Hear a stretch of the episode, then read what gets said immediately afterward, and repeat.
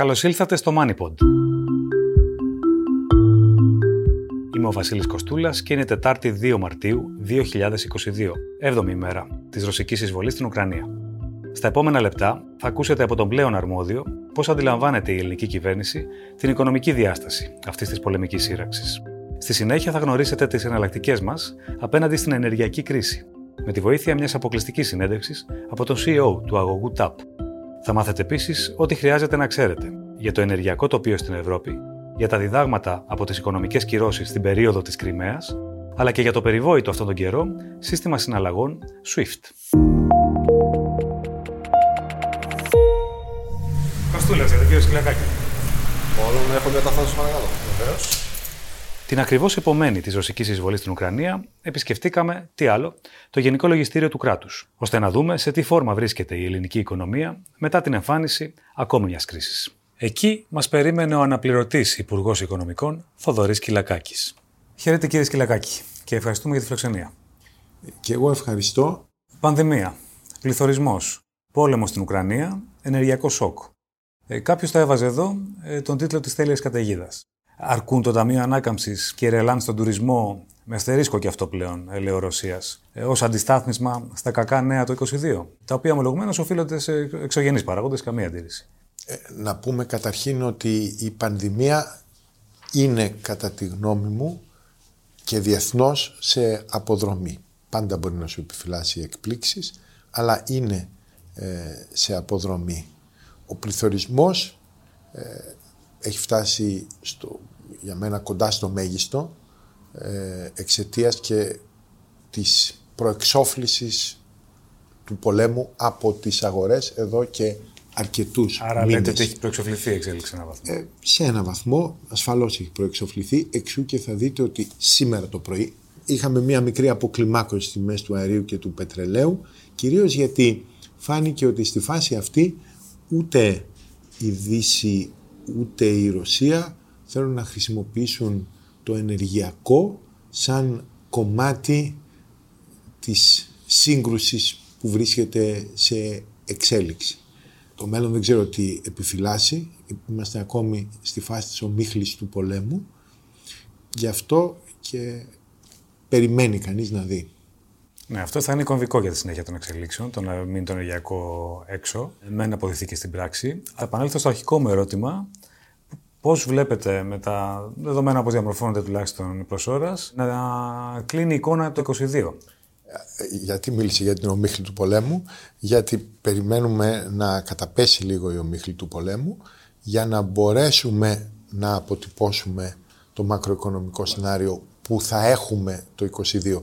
Ε, δεν αποκλείεται τίποτε ούτε προς τη μία ούτε προς την άλλη κατεύθυνση. Εγώ από τη φύση μου είμαι πάντα αισιόδοξος.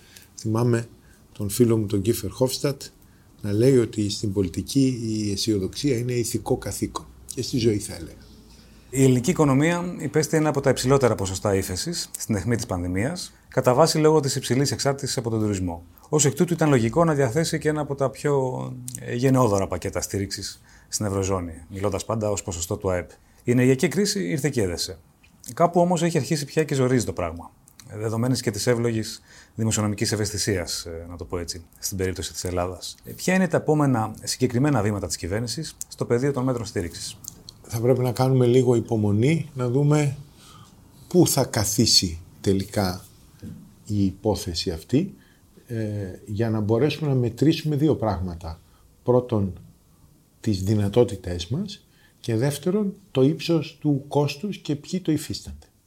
Έχει μεγάλη σημασία να πειραχτεί το πετρέλαιο, θα συνεχίσουν οι ψηλές τιμές του φυσικού αερίου, θα δούμε προβλήματα πρόσθετα στην αγορά των δημητριακών που έρχονται και χτυπάνε στο ψωμί και το αλεύρι λόγω των πάρα πολύ ψηλών διεθνών τιμών στα δημητριακά που επηρεάζονται από τον πόλεμο στην Ουκρανία και την Ρωσία μια που μιλάμε για δύο χώρες που κατεξοχήν παράγουν ε, και εξάγουν δημητριακά από αρχαιοτά των χρόνων. Η Αθήνα, σας θυμίζω, μια που είμαι σε podcast, ε, έτρωγε για όλο τον Πολυπολισιακό πόλεμο και πριν και μετά από τη Χερσόνα που τώρα είναι στην καρδιά ε, του πολέμου.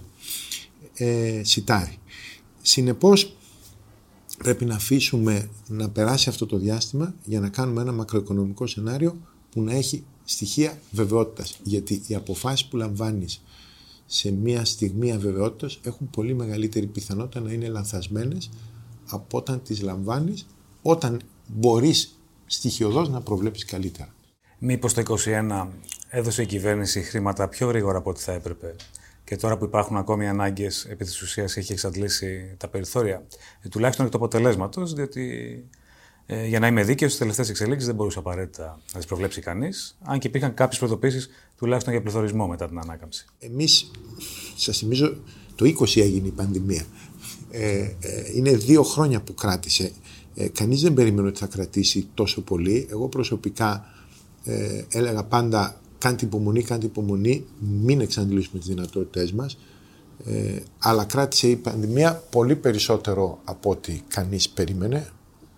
Τρεις μεταλλάξεις, τέσσερις πολύ ε, δύσκολες ε, και αυτό που είχαμε ως οικονομικό ιστό δεν ήταν ένας οικονομικός ιστός με λίπος. Όταν ήρθε η κρίση της πανδημίας, η Ελλάδα έχει πέρασει μια δεκαετία πάρα πολύ δύσκολη οι οικονομικές της μονάδες είχαν περάσει από απίστευτη πίεση και ήταν, θα το λέγαμε, όλο μης.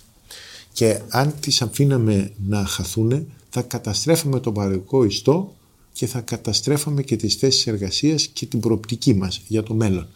Ε, η επιλογή μεταξύ ε, καταστροφή του, καταστροφής του παραγωγικού ιστού ή ε, μιας αναπόφευκτης για μας ε, αύξησης του πληθωρισμού ε, γιατί είναι εξωγενής όπως σας είπα είναι σαφές ότι έπρεπε να είναι να αποτρέψουμε την καταστροφή του παραγωγικού ιστού. Γιατί αυτήν μπορούσαμε να την ελέγξουμε.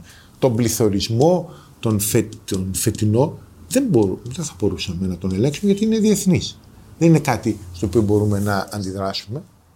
Και αντιδρούμε αν θέλετε σε ό,τι αφορά την ε, απομείωση της πίεσης στα νοικοκυριά, αλλά ε, αν αυτό γινόταν με χιλιάδες λουκέτα και ανεργία, ε, νομίζω ότι θα ήταν ε, ο χειρότερος δυνατός συνδυασμός. Σας θυμίζω ότι ένα μεγάλο κομμάτι των ποσών που έχουμε δώσει, περίπου 3 δις, είναι επιστρεπτέα. Είναι επιστρεπτέα. Είναι επιστρεπτέα. Καλός ή κακός, έχει διαμορφωθεί τελευταία ένα προεκλογικό κλίμα, το οποίο φαίνεται ότι θα μας συνοδεύσει από εδώ και πέρα. Ορισμένοι μάλιστα θεωρούν ότι αυτός από μόνος του είναι ίσως ένας λόγος ε, να γίνουν νωρίτερα οι εκλογές. Σας ανησυχούν από τη σκοπιά της δημοσιονομικής πολιτικής οι σιρήνε μπροστά στη θέα τη κάλπη, ή υπάρχει ο κίνδυνο ε, να κατεβείτε στου ψηφοφόρου με τι τσάντε για να επικαλεστώ την πρόσφατη αναφορά ατύχημα του κύριου Πέτρου Δούκα. Είχαμε πάει στην Ηλία με τι φωτιέ τότε, έτσι πήραμε τι εκλογέ του 2007. Είχα κατέβει κάτω με τσάντε και αποζημιώναμε όλου αυτού που είχαν. Όποιο το είχε περιμέναμε, μην ξέχαστα τα Ακούστε, η Ελλάδα για την οποία αναφέρεστε είναι στο παρελθόν. Σήμερα πιστεύω οποιαδήποτε κυβέρνηση ε, υπάρχει ή και θα υπάρξει στο προβλεπτό μέλλον θα είναι υποχρεωμένη να είναι συνετή δημοσιονομικά. Αυτό είναι σαφές και ακόμη και αν θα ήθελε η ίδια να μην είναι, και είμαι βέβαιος ότι πολλές κυβερνήσεις ε, θα ήθελαν να μην είναι συνετές, θα τους υποχρώνει πραγματικότητα.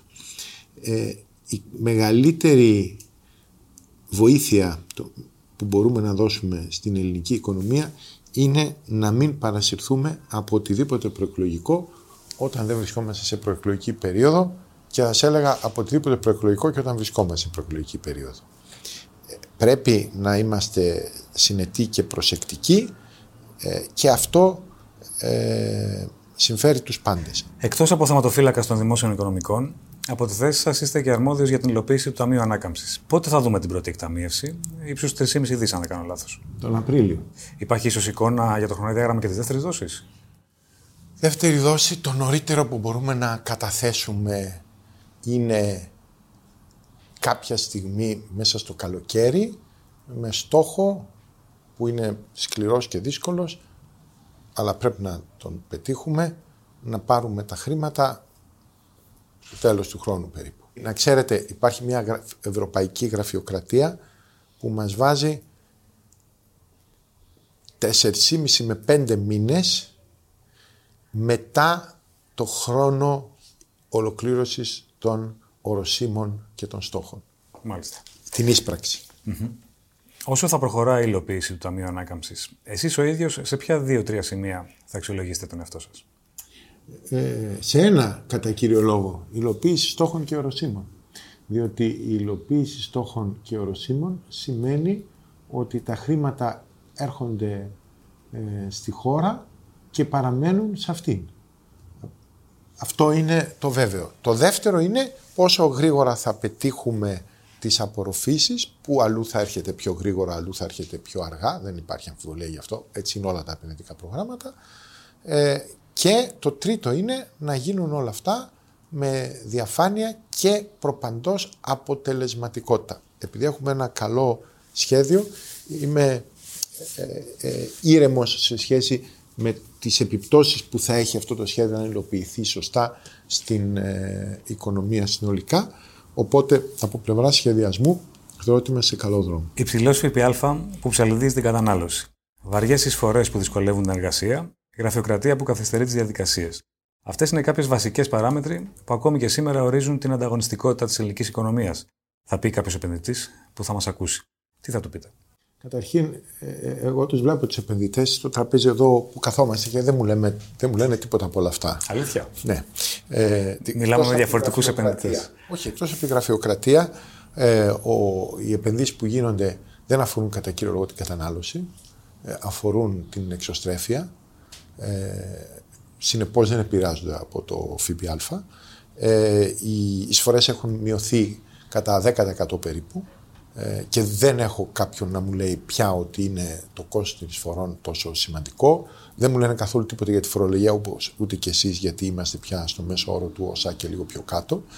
Ε, και οι επενδυτικές δυνατότητες που υπάρχουν είναι τόσο μεγάλες που το κύριο λόγο θέμα που οποίο θέτουν είναι να προχωρήσει γρήγορα η επενδυτική δραστηριότητα ε, και να αρθεί η γραφειοκρατία που είναι κοινός στόχος και που είναι, περνάει μέσα από την ψηφιοποίηση του κράτους κατά κύριο λόγο. Ε, εμένα η αίσθηση μου είναι ότι οι επενδύσεις στην Ελλάδα θα εκραγούν στα επόμενα χρόνια. Ήδη το 19 είχα, το 2021 είχαμε μεγαλύτερες επενδύσεις από το 19 σε πραγματικούς όρους. Το 2022 θα έχουμε πολύ μεγαλύτερες επενδύσεις από το 19 σε πραγματικούς όρους και θα καλύψουμε και καλύπτουμε, θα σας έλεγα, αρχίζουμε και καλύπτουμε το επενδυτικό κενό και θα το καλύψουμε πολύ περισσότερο μέσα στην επόμενη διετία, τριετία. Κύριε Υπουργέ, ευχαριστώ πολύ. Ευχαριστώ και εγώ.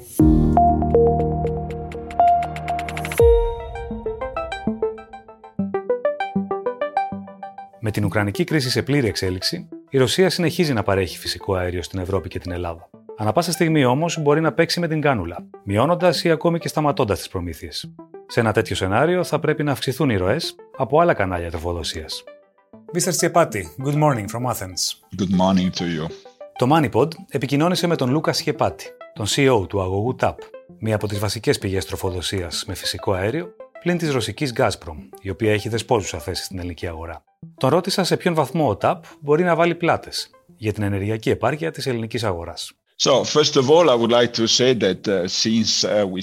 ελληνική αγορά. Από τη στιγμή που αρχίσαμε τη λειτουργία μας την τελευταία ημέρα του 2020, ο ΤΑΠ συνδράμει την εφοδιαστική ασφάλεια και τη διαφοροποίηση των πηγών. Μέχρι σήμερα έχουμε μεταφέρει 9,7 δισεκατομμύρια κυβικά μέτρα αέριο στην Ευρώπη. Από αυτά, το 1,44 το μεταφέραμε στην ελληνική αγορά και ένα μέρος από αυτό στη Βουλγαρία. Το 2021 το 17,5 των εισαγωγών φυσικού αερίου στην Ελλάδα προήλθε από τον ΤΑΠ. Ο ΤΑΠ είναι ένας αγωγός με αρχική δυναμικότητα 10 δισεκατομμυρίων κυβικών μέτρων το χρόνο. Ένα επιπλέον 5% της αρχικής δυναμικότητας διατίθεται μέσω δημοπρασιών για τη δέσμευση βραχυπρόθεσμης δυναμικότητας σύμφωνα με τους ευρωπαϊκούς κανόνες. Αυτό σημαίνει ότι μπορούμε και δεσμευόμαστε να παρέχουμε ένα επιπλέον 5% της ετήσιας δυναμικότητάς μας, δηλαδή 0,5 ή 0,6 δισεκατομμύρια κυβικά μέτρα επιπλέον ετησίως. Επιδίωξη του ΤΑΠ για το 2022 και τις αρχές του 2023 είναι να εξαντλήσουμε πλήρως τη δυναμικότητα του αγωγού, τη μακρυπρόθεσμη αλλά και τη βραχυπρόθεσμη. Αυτό σημαίνει ότι μπορούμε να διαθέσουμε ετησίως 8 δισεκατομμύρια κυβικά μέτρα στην Ιταλία, 1 δισεκατομμύριο κυβικά μέτρα στην Ελλάδα, 1 δισεκατομμύριο στη Βουλγαρία, συν 0,5 επιπλέον σε βραχυπρόθεσμη δυναμικότητα. Την ίδια ώρα πραγματοποιούμε τη διαδικασία του market test, οικονομική δοκιμή, διερευνώντας τη δυνατότητα να διπλασιάσουμε την ετήσια δυναμικότητα σε 20 δισεκατομμύρια κυβικά μέτρα.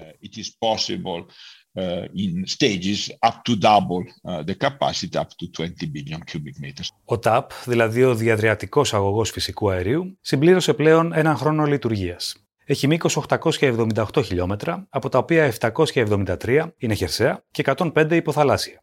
Ο αγωγός αυτός είναι μέρος του λεγόμενου νοτίου διαδρόμου για την ενίσχυση των ενεργειακών αποθεμάτων της Ευρώπης. Μεταφέρει αέριο από τα κοιτάσματα του Αζερβαϊτζάν στην Κασπία θάλασσα και περνά από την Ελλάδα, την Αλβανία και την Ιταλία. Το ερώτημα και προς τον ΤΑΠ είναι για πόσο ακόμη θα διατηρηθούν ιδιαίτερα υψηλές τιμές του φυσικού αερίου, όπως αυτές διαμορφώθηκαν εδώ για κάποιους μήνες πλέον, δημιουργώντας συνθήκες ενεργειακής κρίσης, τις οποίες ήρθε να ενισχύσει η εμπλοκή στην Ουκρανία.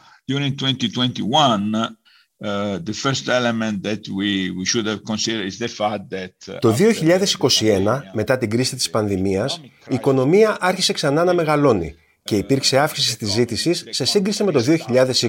Έχοντας αυτή την υψηλή ζήτηση, το πρόβλημα ήταν στην προσφορά. Και εδώ έπαιξαν ρόλο οι εξής παράγοντες. Πρώτον, τα τελευταία τρία χρόνια, για μια σειρά από λόγους, μειώθηκαν οι επενδύσεις στην παραγωγή φυσικού αερίου. Δεύτερον, εν μέσω της πράσινης μετάβασης, χώρες όπως η Κίνα μεταπίδησαν από το πετρέλαιο στο φυσικό αέριο και συγκέντρωσαν έτσι σε μεγάλο βαθμό τα LNG, δηλαδή τις κινητές δεξαμενές υγροποιημένου φυσικού αερίου. Αυτά οδήγησαν σε μείωση της προσφοράς στην Ευρώπη, που συνδυάστηκε επίσης με κάποια μείωση αφενός στην παραγωγή από τις ανανεώσιμες πηγές ενέργειας λόγω των μειωμένων ανέμων, αφετέρου στα αποθέματα των ευρωπαϊκών αποθηκών. Αυτή τη στιγμή, παρά την Ουκρανική κρίση, ευτυχώς συνεχίζονται οι ροές του φυσικού αερίου από τη Ρωσία και στην Ελλάδα. Αν αυτό δεν αλλάξει, προς το καλοκαίρι θα δούμε κάποια πτώση των τιμών, ούτως ή άλλως, λόγω της μείωσης στη ζήτηση για θέρμανση και άλλες χρήσεις. Αν και η Ευρώπη, παρένθεση αυτό, θα έπρεπε να προσπαθεί να έχει γεμάτους τους αποθηκευτικούς της χώρους, γεγονός που θα ήταν κομβικό για την ενεργειακή της επάρκεια. Σε κάθε περίπτωση, με τη γεωπολιτική ένταση σε εξέλιξη, δεν θα πρέπει να περιμένουμε ότι οι τιμές θα επιστρέψουν αυτομάτως στα επίπεδα του 2019 ή του 2020. Και αυτό είναι κάτι που θα πρέπει να μας απασχολήσει. Uh, Όπως μάθαμε στην αρχή της συνομιλίας με τον Λούκας Σχεπάτη, αν και θα εξαντλήσει τα περιθώρια που έχει από το πλαίσιο λειτουργίας του, ο ΤΑΠ διαθέτει συγκεκριμένες δυνατότητες αύξησης των ροών, τουλάχιστον σε βραχυπρόθεσμο ορίζοντα. Ω εκ τούτου, πολύ συγκεκριμένη είναι και η συμβολή του στη μείωση των τιμών. Αυτό που έχει πετύχει ο ΤΑΠ, ο οποίος στην Ιταλία καλύπτει το 10% των αναγκών σε φυσικό αέριο, είναι ότι έχει ευθυγραμμίσει τις αγορές της Ιταλίας με τις αγορές της κεντρικής και βόρειας Ευρώπης. Αυτό συνέβαλε στο να αποφευχθεί επιπλέον αύξηση των τιμών. Σε περίπτωση που μπορέσει να φτάσει σε πλήρη διπλασιασμό της δυναμικότητάς του στα 20 δισεκατομμύρια κυβικά μέτρα ετησίως, ο ΤΑΠ θα καλύπτει το 20 με 25% των Ιταλικών αναγκών, συμβάλλοντας περαιτέρω στη διασφάλιση επάρκειας και στη μείωση των τιμών οι οποίες πάντως υπαγορεύονται κατά βάση από τις μακροοικονομικές εξελίξεις. Η ενεργειακή κρίση πιάνει την Ευρώπη στη μετάβαση από τον λιγνίτη στις ανανεώσιμες πηγές ενέργειας. Υπ' αυτή την έννοια, το φυσικό αέριο θεωρείται καύσιμο με ημερομηνία λήξης. Ή μήπως όχι. So the first uh, priority for natural gas is really to support the phase out of coal and ignite το φυσικό αέριο συνδράμει τη στρατηγική μείωση της ενέργειας από λιγνίτη, μια στρατηγική την οποία η Ελλάδα εφαρμόζει επιτυχώς. Αυτό λοιπόν θα συνεχιστεί και τα επόμενα χρόνια.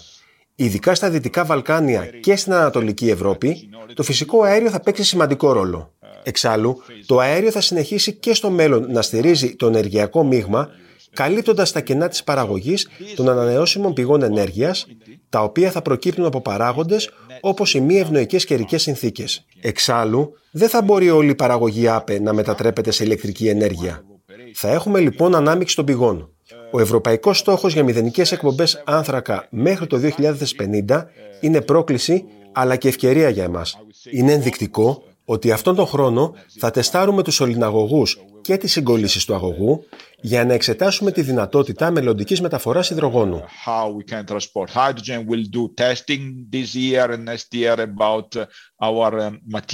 Προκειμένου η Ευρώπη να μειώσει την υψηλή ενεργειακή της εξάρτηση από μία χώρα, εμπροκειμένου τη Ρωσία, συζητούνται διάφορα projects.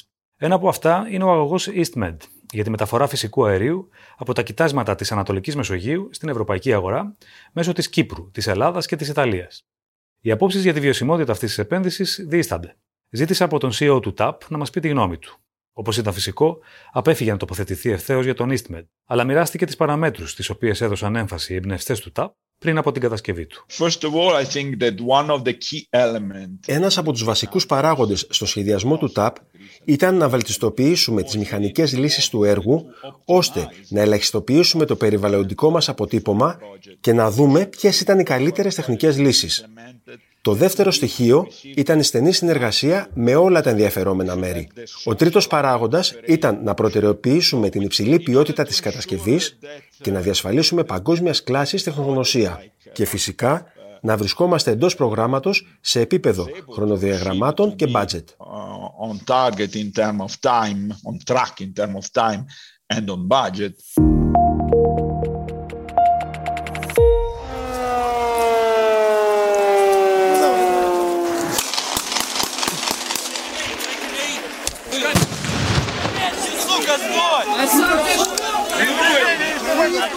Ήταν ξανά Φεβρουάριο, το 2014, όταν η Ρωσία εισέβαλε στην Ουκρανική επαρχία της Κρυμαίας, την οποία και προσάρτησε. Russian troops spreading out throughout the uh, strategic Crimean Peninsula. President Obama speaking with Russian President Vladimir Putin. Λίγο μετά, τον Μάρτιο, ο τότε Αμερικανός πρόεδρος Μπαράκ Ομπάμα ανακοίνωνε εκτεταμένες οικονομικές κυρώσεις. Today I'm announcing a series of measures that will continue to increase the costs on Russia and on those responsible for what is happening in Ukraine. Οι κυρώσεις αυτές στην πράξη εμπόδισαν την πρόσβαση των ρωσικών τραπεζών σε διεθνή χρηματοδότηση και στέρισαν από τις ρωσικές εταιρείες τη δυνατότητα να συνεργαστούν με δυτικές επιχειρήσεις. Οι κυρώσεις συνέπεσαν με την πτώση στις τιμές του πετρελαίου, εξέλιξη αρνητική για μια χώρα πετρελαιοπαραγωγό όπως η Ρωσία. Μέχρι το καλοκαίρι, η ρωσική οικονομία είχε μπει σε ύφεση άνω του 2%. Το ρούβλι υποχώρησε και οι τιμές των προϊόντων αυξήθηκαν. Στον αντίποδα όμως, μειώθηκαν οι εξαγωγές των δυτικών επιχειρήσεων στη ρωσική αγορά. Κάποιες αύξησαν τα μερίδα των προϊόντων τους σε άλλες αγορές και κάλυψαν τις απώλειες. Άλλες όχι. Οι χώρες που επομίστηκαν το υψηλότερο κόστος από τις τότε κυρώσεις στη Μόσχα ήταν η Εσθονία, η Λετωνία και η Λιθουανία, λόγω των στενών εμπορικών τους σχέσεων με τη Ρωσία. Αλλά και η Κύπρος, όπως και η Αυστρία, μέσω της χρηματοοικονομικής τους έκθεσης. Αξιοσημείωτες επιπτώσεις καταγράφηκαν στη Φιλανδία. Φυσικά και στην Ελλάδα, η οποία πάντως αντιμετώπιζε ούτως ή άλλως τη δική της ξεχωριστή κρίση. Σήμερα, μετά την εκτεταμένη εισβολή της Ρωσίας στην Ουκρανία, ο αντίκτυπος των οικονομικών κυρώσεων είναι το μεγάλο στίχημα, τόσο για τη Ρωσία όσο και για τη Δύση. Τι είναι το SWIFT? Στα ελληνικά σημαίνει κοινωνία για τις παγκόσμιες διατραπεζικές χρηματοοικονομικές τηλεπικοινωνίες. Το SWIFT δημιουργήθηκε από αμερικανικές και ευρωπαϊκές τράπεζες και είναι ένα ασφαλές σύστημα μηνυμάτων που επιτρέπει γρήγορες και διασταυρωμένες συναλλαγές. Έχει κομβικό ρόλο στην παγκόσμια οικονομία, καθώς πάνω σε αυτό στηρίζονται οι καθημερινές συναλλαγές που στην πράξη καθιστούν δυνατό το διεθνές εμπόριο. Έχει έδρα το Βέλγιο και αφορά περισσότερα από 11.000 χρηματοπιστωτικά ιδρύματα σε περισσότερες από 200 χώρες. Διεκπεραιώνει κατά μέσο όρο 40 εκατομμύρια συναλλαγές, που συνολικά αντιστοιχούν σε 3 εκατομμύρια δολάρια. Την ημέρα. Ο αποκλεισμός της Μόσχας από το SWIFT θα τορπίλιζε τον εφοδιασμό των δυτικών οικονομιών με ρωσικό φυσικό αέριο. Γι' αυτό και τελικά, μέχρι αποδείξει του εναντίου, οι Ηνωμένες Πολιτείες και η Ευρωπαϊκή Ένωση προσανατολίζονται στον αποκλεισμό από το SWIFT ορισμένων μόνο ρωσικών τραπεζών, με τρόπο που θα επιτρέπει τις συναλλαγές στον τομέα της ενέργειας. Το ήξερες. Η Ευρωπαϊκή Ένωση καλύπτει με τις εισαγωγές από τη Ρωσία περισσότερο από το 40% των αναγκών της σε φυσικό αέριο, το οποίο καλύπτει το 22% των ενεργειακών αναγκών της Ευρώπης και το 40% των ενεργειακών αναγκών της Ελλάδας. Στο ενεργειακό μείγμα της Ευρωπαϊκής Ένωσης, το πετρέλαιο εξακολουθεί να έχει τον πρώτο λόγο, καταλαμβάνοντας το 36%. Μετά το πετρέλαιο και το φυσικό αέριο, ακολουθούν οι ανανεώσιμες πηγές ενέργειας, ακόμη με μόλις 15%, και η πυρηνική ενέργεια με 13%. Μπροστά στην κλιματική αλλαγή, η Ευρωπαϊκή Ένωση έχει αποφασίσει να φέρει τα πάνω κάτω στο ενεργειακό της μείγμα, μειώνοντας το πετρέλαιο και αυξάνοντας τις ανανεώσιμες πηγές ενέργειας. Διχασμένες είναι οι ευρωπαϊκές χώρες ως προς το ρόλο της πυρηνικής ενέργειας. Κάποιοι γύρουν ζήτημα ασφάλειας. Άλλοι τη θεωρούν εξελιγμένη, ασφαλή τεχνολογία που προσφέρει καθαρή ενέργεια με σταθερές τιμές. Η Γαλλία τη στηρίζει, η Γερμανία την αποσύρει.